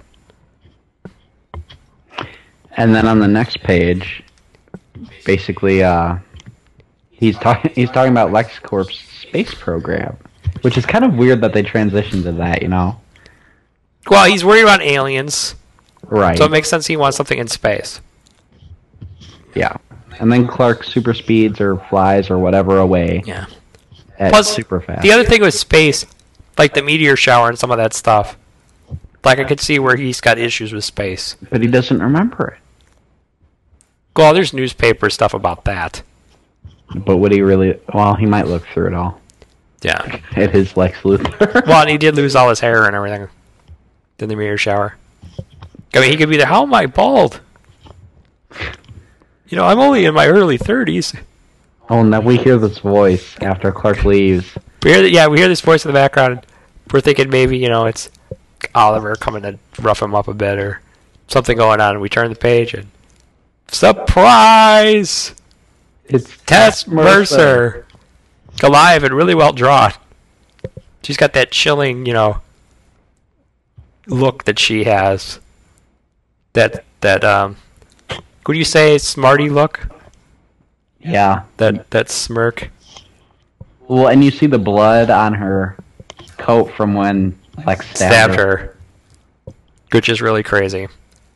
So and we've got a couple theories about this. Um, Tesco's. It looks like you've seen a ghost. I don't think it's a ghost. It's either like his memories that were taken from him, from him, have manifested themselves in an image of Tess. It's either a hallucination, like he saw in the beginning of season three, or it's some way she kept herself somewhat al- alive inside of Lex's memories because she knew she would get killed. Now, Doing I what she have one did. more theory about that. Okay, Michael has one more theory for everyone. Could it be? Could it be something that it's a lot like Jonathan in the finale? Could it be like? And see, I have a theory about Jonathan finale. I think, Oh, the High Father thing. yeah, I have the High Father theory. Oh my! So could this be a dark side thing? I don't know if they do that right off the bat. I doubt Yeah, it. it's too early. But it could be a Jonathan Kent like thing if you don't go the High Father route. Yeah. Or But she's pushing him to become ruthless Lex, not making side conversation with Clark Kent Lex. Well, she's just got this great little smug look on her face.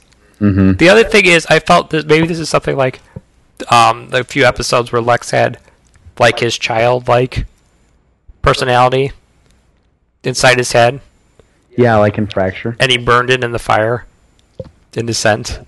Ugh. So I'm wondering if this is like that side of him coming back, his noble side, coming back to haunt him. That could very well be. It's also very similar to his mother in some of those visions he's had of her, which are Oh. also ooh. They do look alike anyway. yes, And technically they're not related, but still. yeah, It's that redheaded women thing with Lionel. yep, they're scary. So, And it would even fit better if Alana was a redhead, like she is in the comics. oh. That would have been really creepy. And then Lionel bangs her. Yeah. Oh my god. No, whoa, whoa, whoa. You That's said really yes. freaky. You said yes. I didn't think that through. I didn't process that all the way through. Thought you said, whoa. I'm too busy, like, looking at the page and coming up with stuff and kind of thinking it's funny how Lex just completely dropped his coffee in the street. And everyone's like, what's up with this crazy bald guy? Has he gotten bonkers again? I don't know. Uh, anyhow, that's the end of this week's Smallville installment Yeah. and Brian Kumuller left us hanging with this whole shocker of Tess returning. So here's Well, to hate us. so here's to when you guys join us next week to figure out how this little surprise for Lex all plays out and what evil doer is up to no good.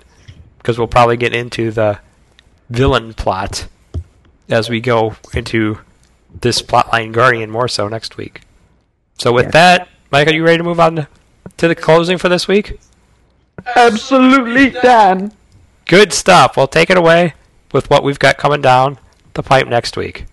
Next week on DC Nation, we will be covering the Green Lantern animated series episode, Fear Itself. Then, we will be covering the new DC Nation shorts, including a new Plastic Man and two others, apparently. After that, we will cover the series. No, not series. Season finale of the Young Justice series entitled A Luid Acquaintance. Nice. I don't know if I'm pronouncing that right, but this is what it's called. and after that, to wrap things up, we will be covering the third part of the Smallville Season 11 comic written by Brian Q. Miller entitled Guardian, Part 3. Exciting stuff.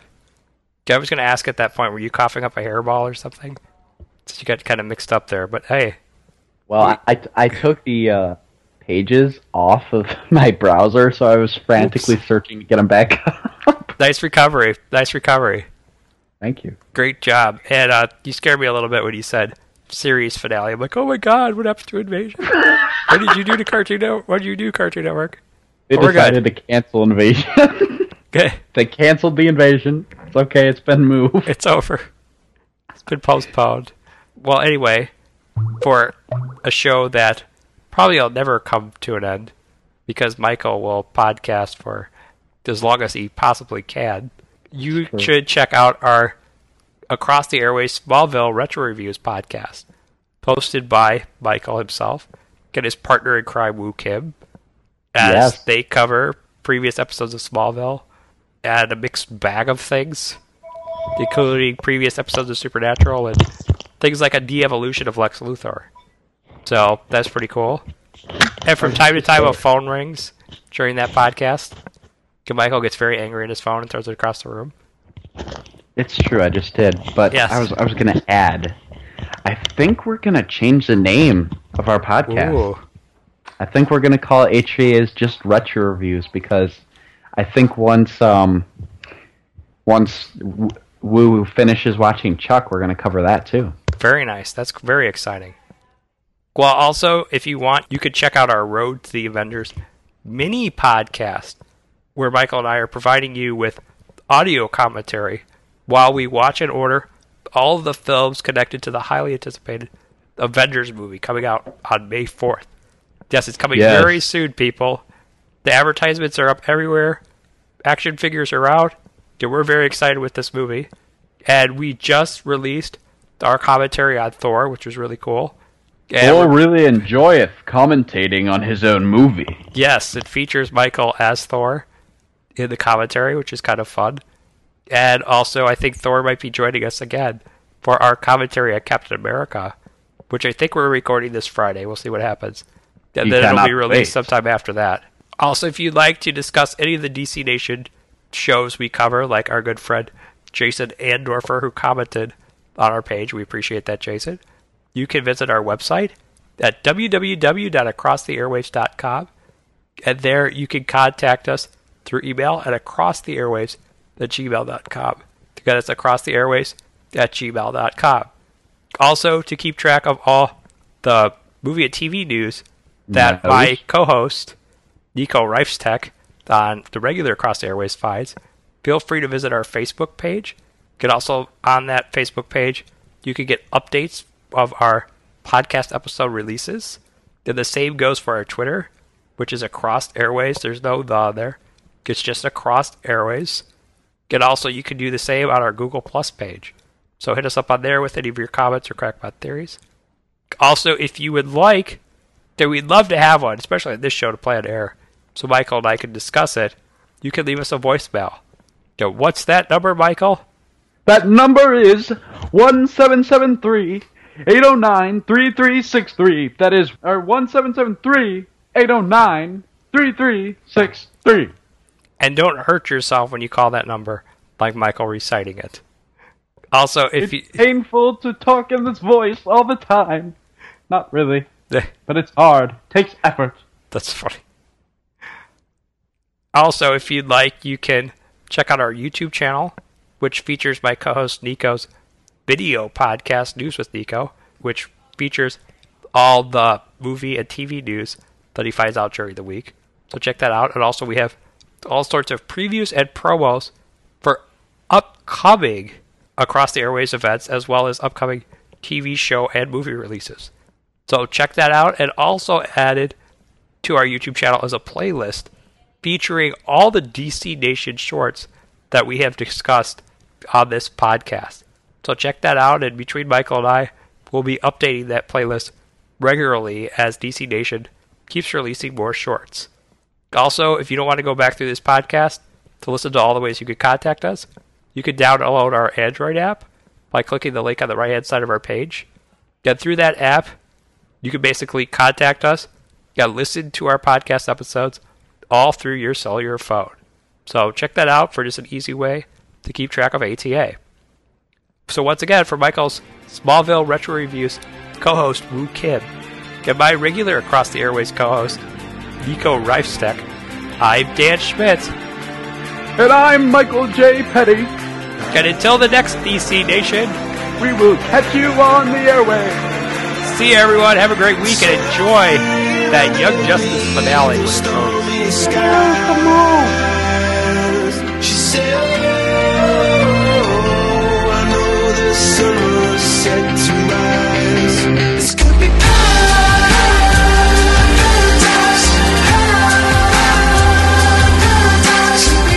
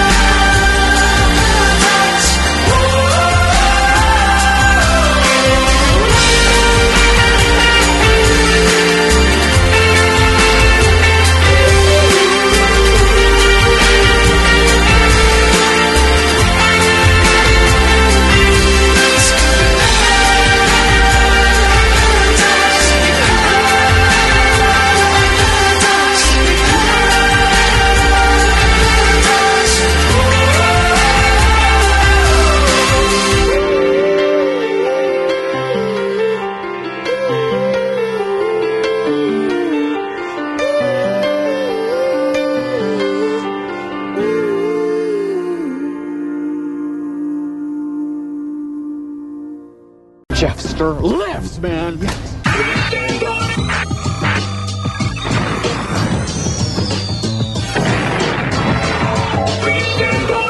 We now return to our regularly scheduled program.